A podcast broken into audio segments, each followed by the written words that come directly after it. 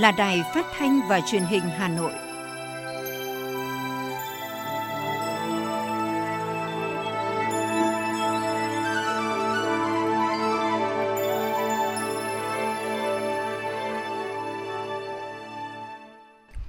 Kính chào quý vị và các bạn. Bây giờ là chương trình thời sự của Đài Phát thanh Truyền hình Hà Nội, phát trực tiếp trên sóng phát thanh tần số FM 90 MHz. Tối nay thứ sáu ngày 13 tháng 8 năm 2021, chương trình có những nội dung chính sau đây.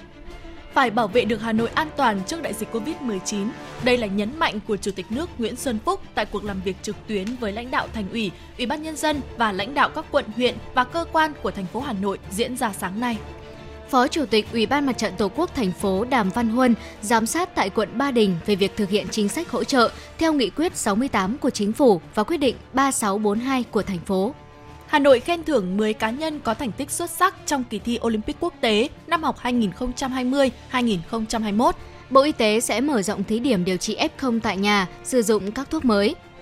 Phần tin thế giới có những thông tin Taliban liên tục tấn công và chiếm đóng, Bộ Quốc phòng Mỹ tuyên bố sẽ điều gấp khoảng 3.000 binh sĩ trở lại chiến trường Afghanistan. Cháy rừng tàn phá hàng trăm nghìn hecta đất nông nghiệp ở Bolivia. Sau đây là nội dung chi tiết sẽ có trong chương trình.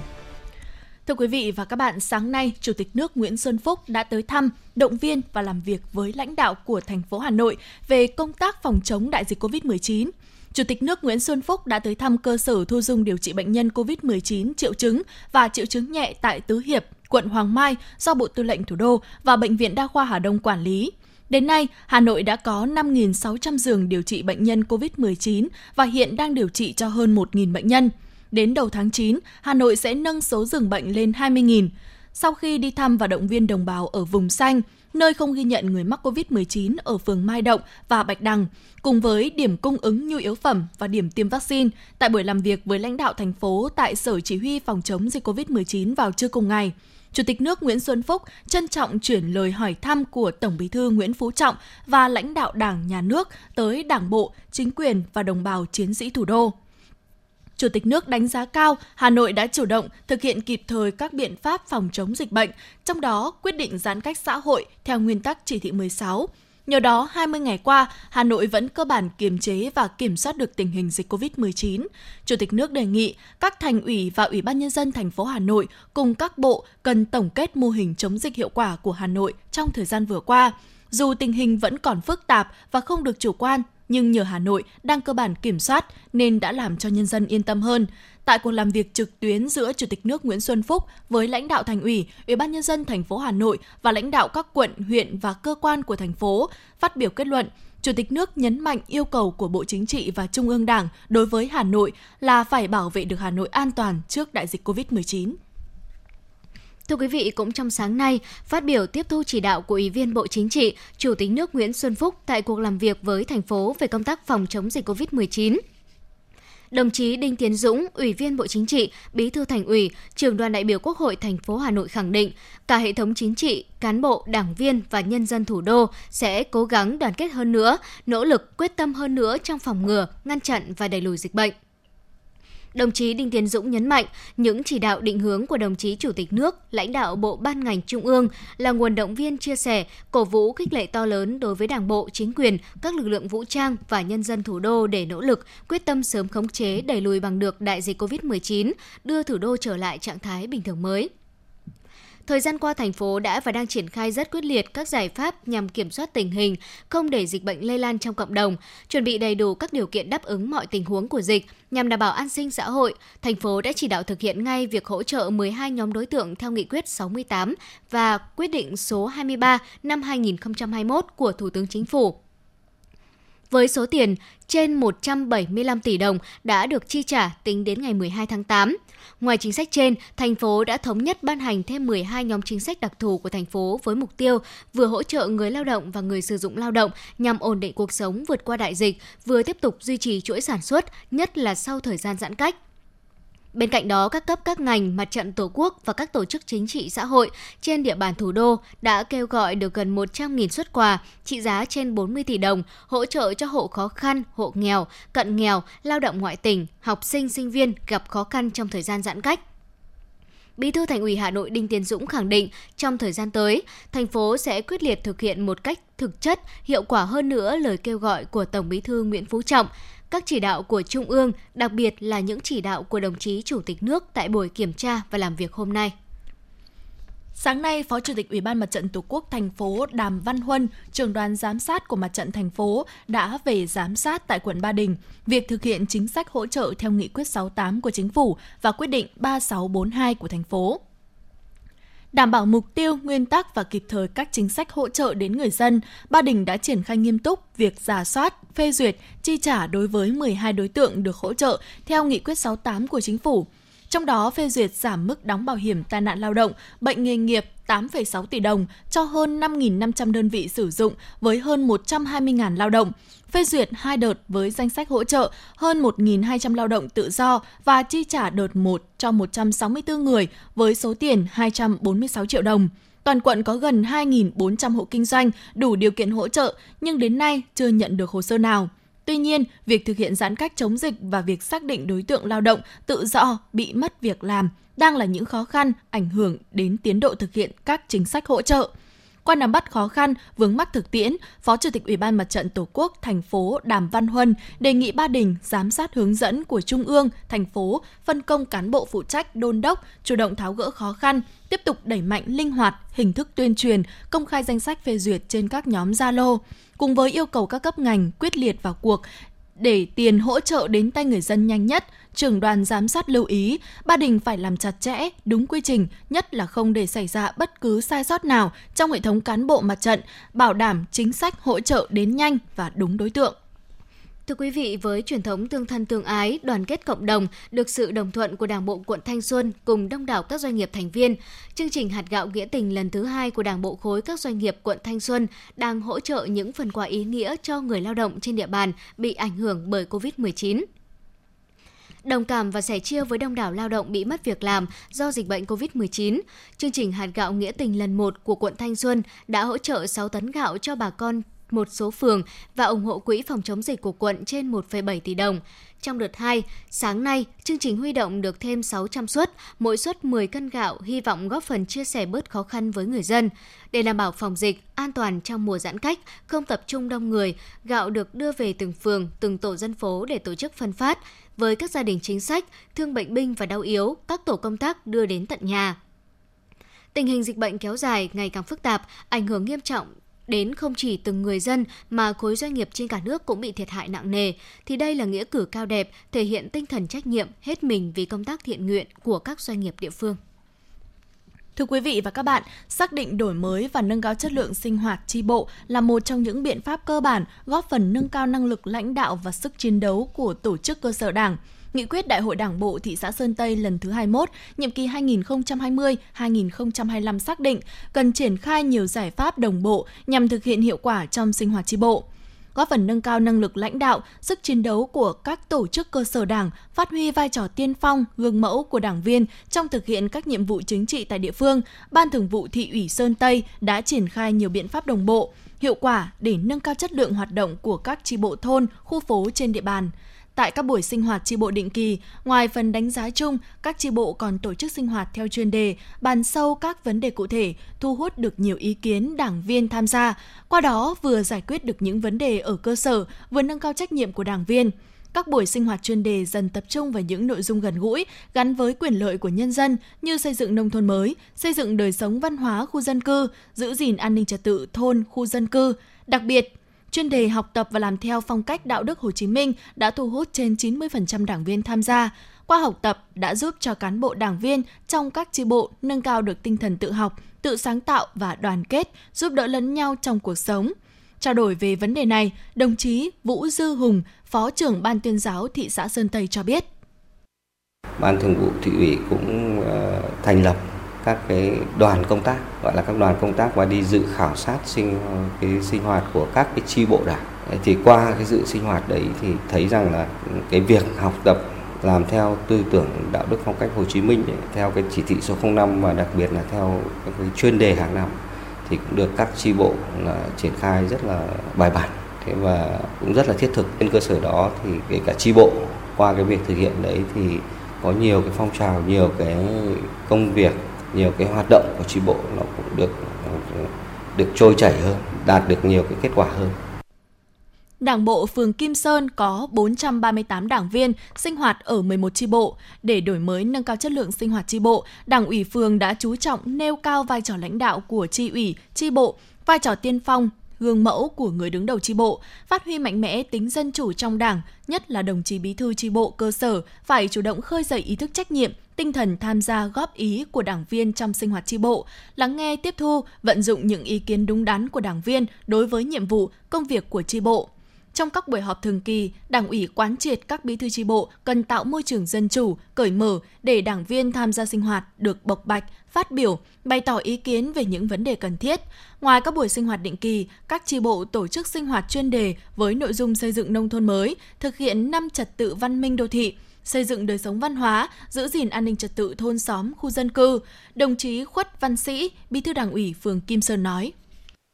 Đảng bộ phường thì các cái chi bộ sinh hoạt định kỳ vào ngày mùng 3 à, dương lịch hàng tháng. Việc sinh hoạt chi bộ à, gồm có các cái nội dung các cái chi bộ là quán triệt cái nghị quyết lãnh đạo của à, Đảng ủy và một số các cái văn bản chỉ đạo của trên. Bên cạnh đó thì quán triệt à, và xây dựng cái nghị quyết lãnh đạo của tri bộ sát với tình hình thực tế của địa phương để lãnh đạo các cái nhiệm vụ của địa phương à, trong cái tháng đó. Cái thứ hai nữa là về cái sinh hoạt chuyên đề thì Đảng bộ phường cũng chỉ đạo các tri bộ là tăng cường à, việc xây, xây dựng các cái nghị quyết cũng như là sinh hoạt chuyên đề.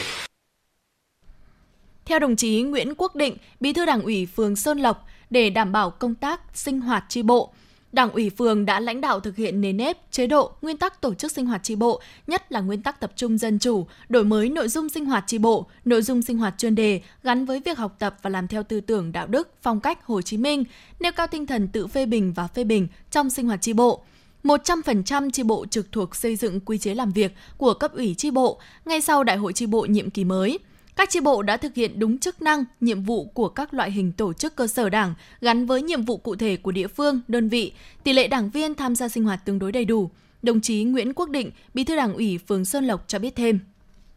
Đối với các chi bộ thì công tác lãnh đạo chỉ đạo này đối với Đảng ủy,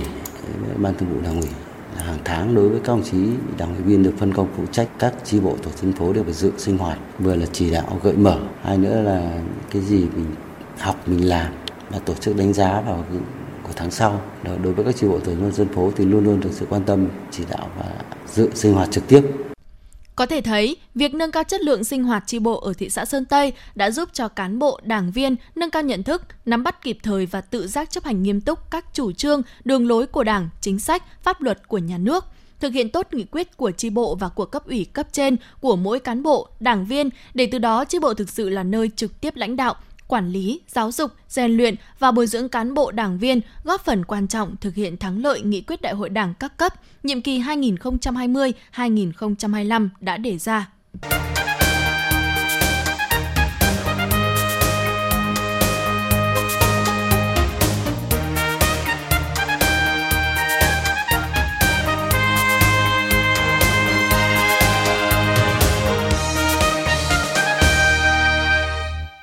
Xin chuyển sang những thông tin đáng chú ý khác. Thưa quý vị và các bạn, Chủ tịch Ủy ban nhân dân thành phố Hà Nội Chu Ngọc Anh vừa ký quyết định số 3909 về việc khen thưởng thành tích xuất sắc đột xuất cho học sinh đạt giải tại các cuộc thi quốc tế và cán bộ, giáo viên huấn luyện, bồi dưỡng học sinh đạt giải năm học 2020-2021.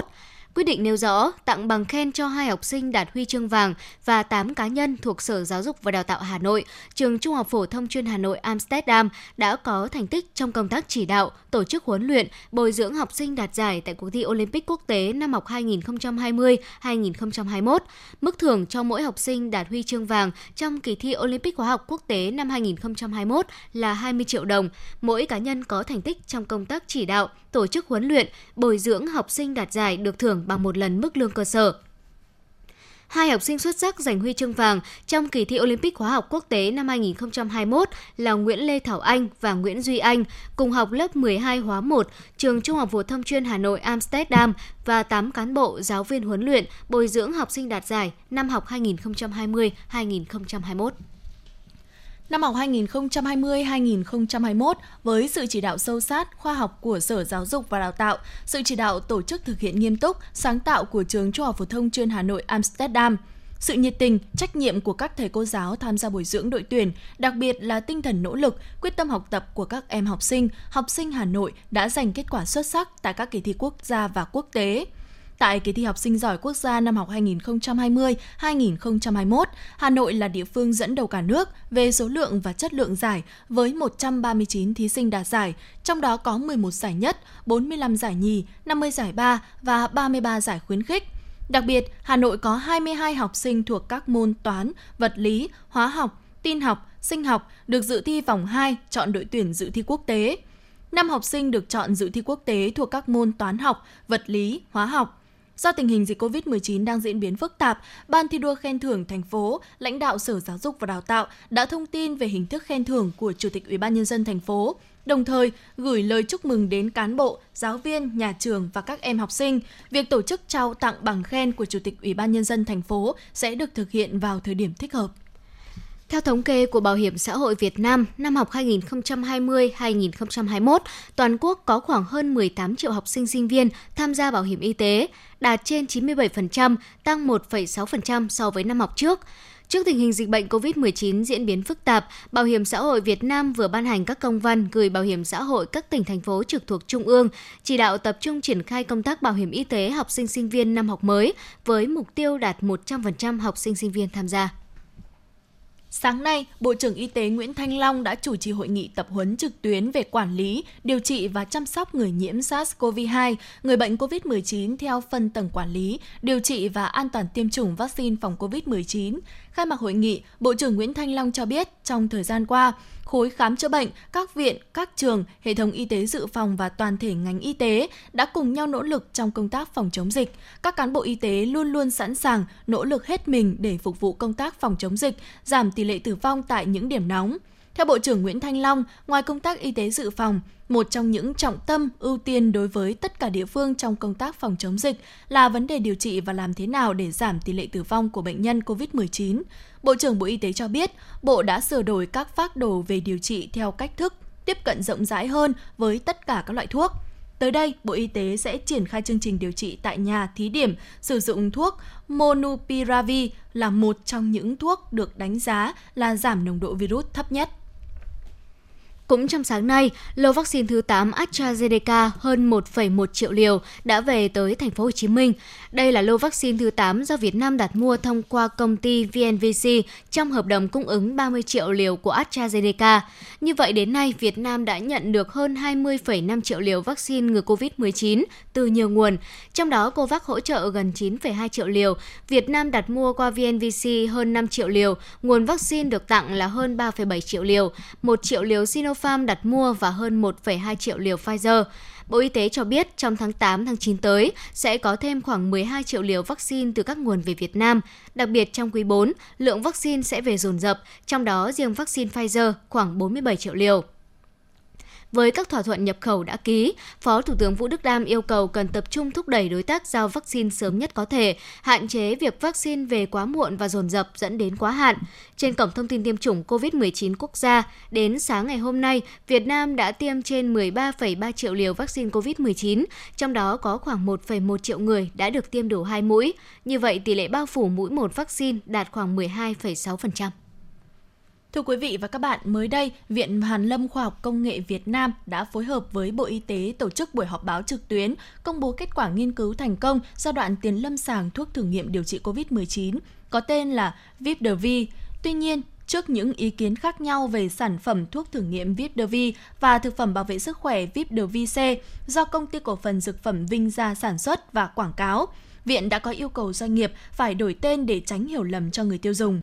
Theo văn bản công khai trên cổng thông tin điện tử của Viện Hàn Lâm Khoa học và Công nghệ Việt Nam, ngày 12 tháng 8, Viện Công nghệ Sinh học, đơn vị chủ trì đề tài nghiên cứu thuốc thử nghiệm điều trị COVID-19 Vipdervi đã ban hành công văn số 421 nêu rõ việc công ty cổ phần dược phẩm Vinh Gia đơn phương sản xuất, đăng ký lưu hành thực phẩm bảo vệ sức khỏe VIP DVC là không đúng với nội dung hợp đồng hợp tác công nghệ sản xuất chế phẩm VIP DV ký ngày 20 tháng 3 năm 2020 giữa Viện Công nghệ Sinh học và Công ty Cổ phần Dược phẩm Vinh Gia yêu cầu công ty cổ phần dược phẩm Vinh Gia thay đổi tên thực phẩm bảo vệ sức khỏe VIP DVC để tránh hiểu nhầm cho người tiêu dùng.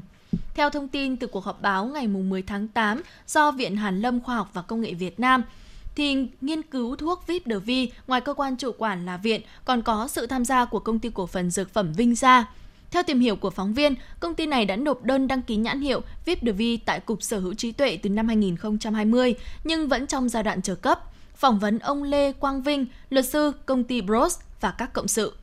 Thì bất luận là Viện Khoa học Công nghệ Việt Nam chưa nộp bất kỳ đơn đăng ký nào hoặc có thể nộp đơn đăng ký mà có ngày nộp đơn muộn hơn so với cái ngày nộp đơn của công ty Visa. Hiện nay công ty Visa, theo chúng tôi được biết là họ đã nộp cái đơn đăng ký nhãn hiệu này từ tháng 8 năm 2020 và hiện nay cái đơn này vẫn đang trong quá trình xem xét mà chưa được cấp bảo hộ. Thế cho nên là viện khoa học Hoàng Lâm có thể nộp đơn phản đối nếu chứng minh được bằng các điều khoản trong hợp đồng. Trên trang web chính thức, công ty dược phẩm Vinh Gia khẳng định sản phẩm VIP de VC của đơn vị này là thực phẩm chức năng được công bố từ ngày 29 tháng 6 năm 2021. Mặc dù sản phẩm chưa được bán tại các nhà thuốc, nhưng tên sản phẩm bảo vệ sức khỏe này có tên gọi gần giống với tên của loại thuốc điều trị COVID-19 đang trong giai đoạn thử nghiệm, đã khiến dư luận có những nhầm lẫn không đáng có.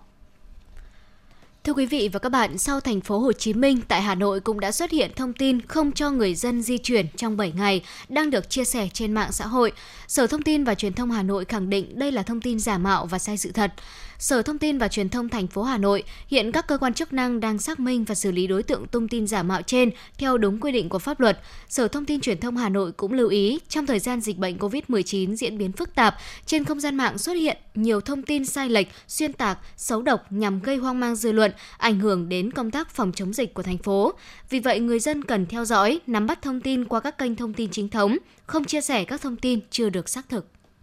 Cục Quản lý thị trường thành phố Hồ Chí Minh ngày hôm nay cho biết vừa bắt giữ một lô hàng nghi nhập lậu trên địa bàn quận Bình Tân, gồm các thiết bị y tế dùng trong điều trị COVID-19 có xuất xứ từ Trung Quốc kiểm tra khám xét xe container mang biển số 51D 04447 khi xe đang chở hàng vào kho tại địa chỉ 601, 605 quốc lộ 1A, phường An Lạc, quận Bình Tân, lực lượng của Cục Quản lý thị trường thành phố Hồ Chí Minh phối hợp cùng công an địa phương phát hiện số lượng lớn hàng nhập lậu là thiết bị y tế trong container. Chiếm số lượng nhiều nhất là các sản phẩm máy tạo oxy, bình oxy, chai đựng oxy, dụng cụ đo nồng độ oxy, súng phun khử khuẩn dùng điện, dùng trong việc điều trị và hỗ trợ điều trị COVID-19. Tất cả mặt hàng đều do Trung Quốc sản xuất và không có hóa đơn chứng từ. Ước tính lô hàng lậu này có giá trị khoảng 2 tỷ đồng. Cơ quan chức năng đã tạm giữ lô hàng trên để tiếp tục làm rõ và xử lý theo quy định pháp luật. Ban tuyên giáo Thành ủy Hà Nội vừa có công văn số 476 gửi các cơ quan báo chí trung ương và Hà Nội về việc kéo dài thời gian tổ chức giải báo chí về phát triển văn hóa và xây dựng người Hà Nội thanh lịch, văn minh lần thứ tư năm 2021 Cụ thể, Giải báo chí về phát triển văn hóa và xây dựng người Hà Nội thanh lịch văn minh lần thứ tư năm 2021 điều chỉnh thời gian tổ chức lễ trao giải sang tháng 3 năm 2022 nhân dịp kỷ niệm 92 năm ngày thành lập Đảng bộ thành phố Hà Nội 17 tháng 3 năm 1930, 17 tháng 3 năm 2022. Các tác phẩm dự thi có thời gian đăng phát từ ngày 10 tháng 8 năm 2020 đến ngày 15 tháng 11 năm 2021. Thời hạn tiếp nhận tác phẩm là ngày 16 tháng 11 năm 2021. Hiện nay tình hình dịch bệnh COVID-19 vẫn đang tiếp tục diễn biến rất phức tạp, có nguy cơ lây nhiễm trong cộng đồng. Vì vậy, Bộ Văn hóa Thể thao và Du lịch đã có văn bản về việc dừng tổ chức Ngày hội Văn hóa Thể thao và Du lịch các dân tộc vùng Đông Bắc lần thứ 11 tại tỉnh Lạng Sơn năm 2021. Trước đó, ngày hội dự kiến tổ chức vào tháng 11 năm 2021, Bộ Văn hóa Thể thao và Du lịch cùng Ủy ban Nhân dân tỉnh Lạng Sơn đã chủ trì phối hợp với các ban, bộ, ngành trung ương và địa phương chuẩn bị các điều kiện cần thiết để tổ chức sự kiện này. Đêm nhạc trực tuyến cảm ơn những điều phi thường với sự tham gia của nhiều nghệ sĩ, ca sĩ nổi tiếng sẽ diễn ra vào lúc 19 h 30 ngày 15 tháng 8 tới đây trên nền tảng Greenhead và trang Facebook, website tạp chí đẹp. Đêm nhạc có sự góp mặt của nhiều nghệ sĩ được yêu mến. Chương trình gồm 3 phần, nơi tuyến đầu khốc liệt, chung một tấm lòng, cảm ơn những điều phi thường, niềm tin chiến thắng. Các nghệ sĩ sẽ đem đến khán giả những ca khúc, bản nhạc thể hiện tinh thần lạc quan, cổ vũ đội ngũ đang kiên cường chống dịch như Khát vọng, Tự hào những chiến sĩ áo trắng, Bao la những trái tim hồng, Thank you những chiến binh thầm lặng, Điều phi thường nhỏ bé, Việt Nam I love, giống như tia nắng mặt trời, theo ban tổ chức, tính đến thời điểm hiện tại, chương trình đã nhận được sự ủng hộ của các tổ chức cá nhân với số tiền hơn 1,1 tỷ đồng và hàng hóa nhu yếu phẩm giá trị tương đương 850 triệu đồng. Vừa qua, 180 quốc gia đã tham gia cuộc khảo sát của trang www worldpopulationreview.com và Việt Nam được bình chọn đứng thứ 9 trong top 10 quốc gia thân thiện nhất trên thế giới năm 2021. Kết quả xếp hạng này là một yếu tố thuận lợi để khách du lịch lựa chọn Việt Nam cho chuyến trải nghiệm hậu COVID-19. Danh sách 10 quốc gia, vùng lãnh thổ thân thiện nhất trên thế giới được bình chọn trong cuộc khảo sát lần lượt là Bồ Đào Nha, Đài Loan, Mexico, Campuchia, Bahrain, Costa Rica, Oman, Colombia, Việt Nam và Canada.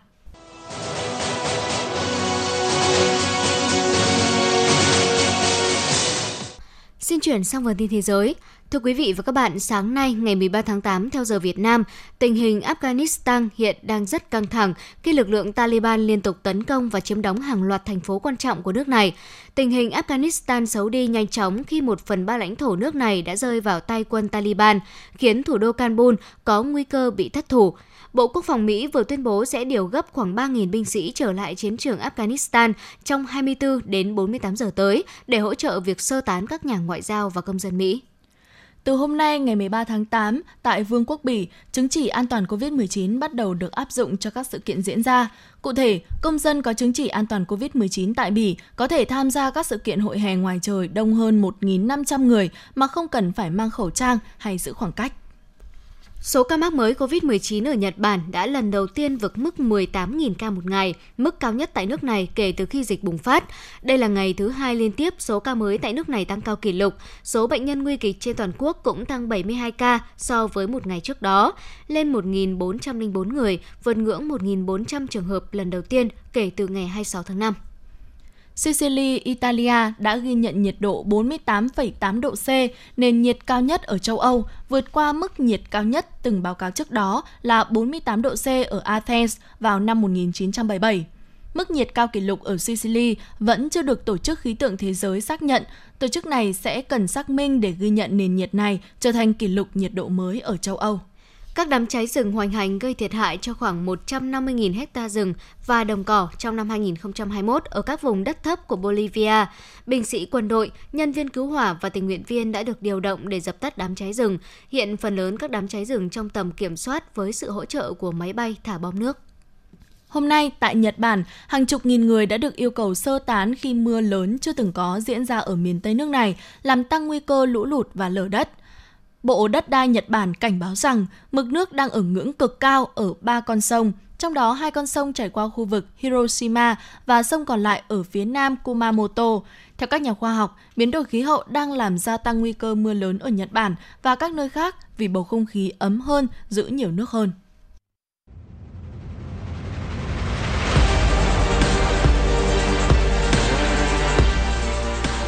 Bản tin thể thao Bản tin thể thao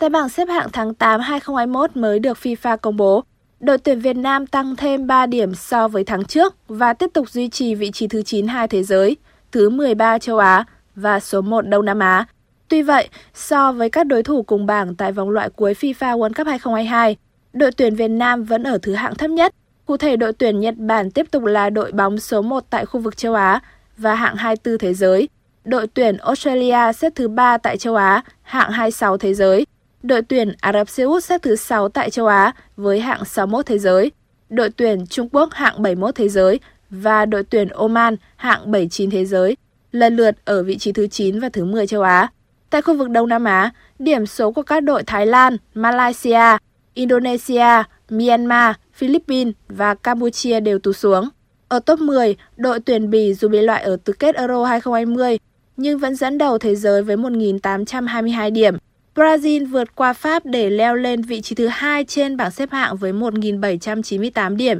Trong khi đó Italia và Argentina, hai nhà vô địch châu Âu vào Nam Mỹ, xếp số 5 và số 6. Tây Ban Nha cùng Bồ Đào Nha xếp hạng 7 và 8.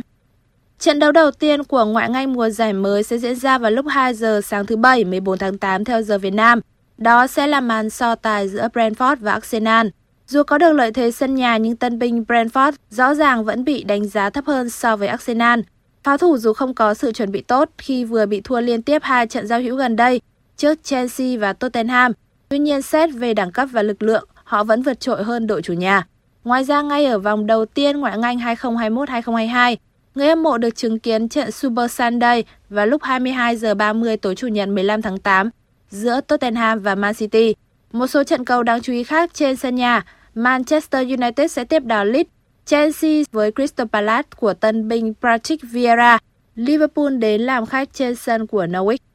Ra sân sớm nhất vòng 3 giải quần vợt Canada mở rộng là Stefano Tsitsipas. Tay vợt người Hy Lạp có màn chạm trán với Karen Khachanov. Bước vào set 1, Tsitsipas có khởi đầu thuận lợi khi giành break ball ở game 4 rồi thắng 6-3. Dự báo thời tiết vùng châu thổ sông Hồng và khu vực Hà Nội đêm 13 ngày 14 tháng 8 năm 2021, vùng đồng bằng Bắc Bộ, đêm nay và chiều mai có lúc có mưa rào và rông, nhiệt độ từ 25 đến 33 độ C. Vùng núi Ba Vì Sơn Tây đêm nay và chiều mai có lúc có mưa rào và rông, nhiệt độ từ 25 đến 31 độ C. Ngoại thành từ Phúc Thọ tới Hà Đông, đêm nay và chiều mai có lúc có mưa rào và rông, nhiệt độ từ 26 đến 32 độ C. Phía Nam từ Thanh Oai Thường Tín đến Ứng Hòa, đêm nay và chiều mai có lúc có mưa rào và rông, nhiệt độ từ 26 đến 32 độ C. Khu vực Mê Linh Đông Anh Sóc Sơn, đêm nay và chiều mai có lúc có mưa rào và rông, nhiệt độ từ 25 đến 31 độ C. Trung tâm thành phố Hà Nội, đêm nay và chiều mai có lúc có mưa rào và rông, nhiệt độ từ 26 đến 32 độ C. Quý vị và các bạn vừa nghe chương trình Thời sự tối của Đài Phát thanh Truyền hình Hà Nội, chịu trách nhiệm sản xuất Phó Tổng Giám đốc Nguyễn Tiến Dũng, chương trình do biên tập viên Hồng Lam, Nguyễn Hằng, các phát thanh viên Thủy Linh Thu Thảo và kỹ thuật viên Bích Hoa thực hiện. Thân ái chào tạm biệt và hẹn gặp lại.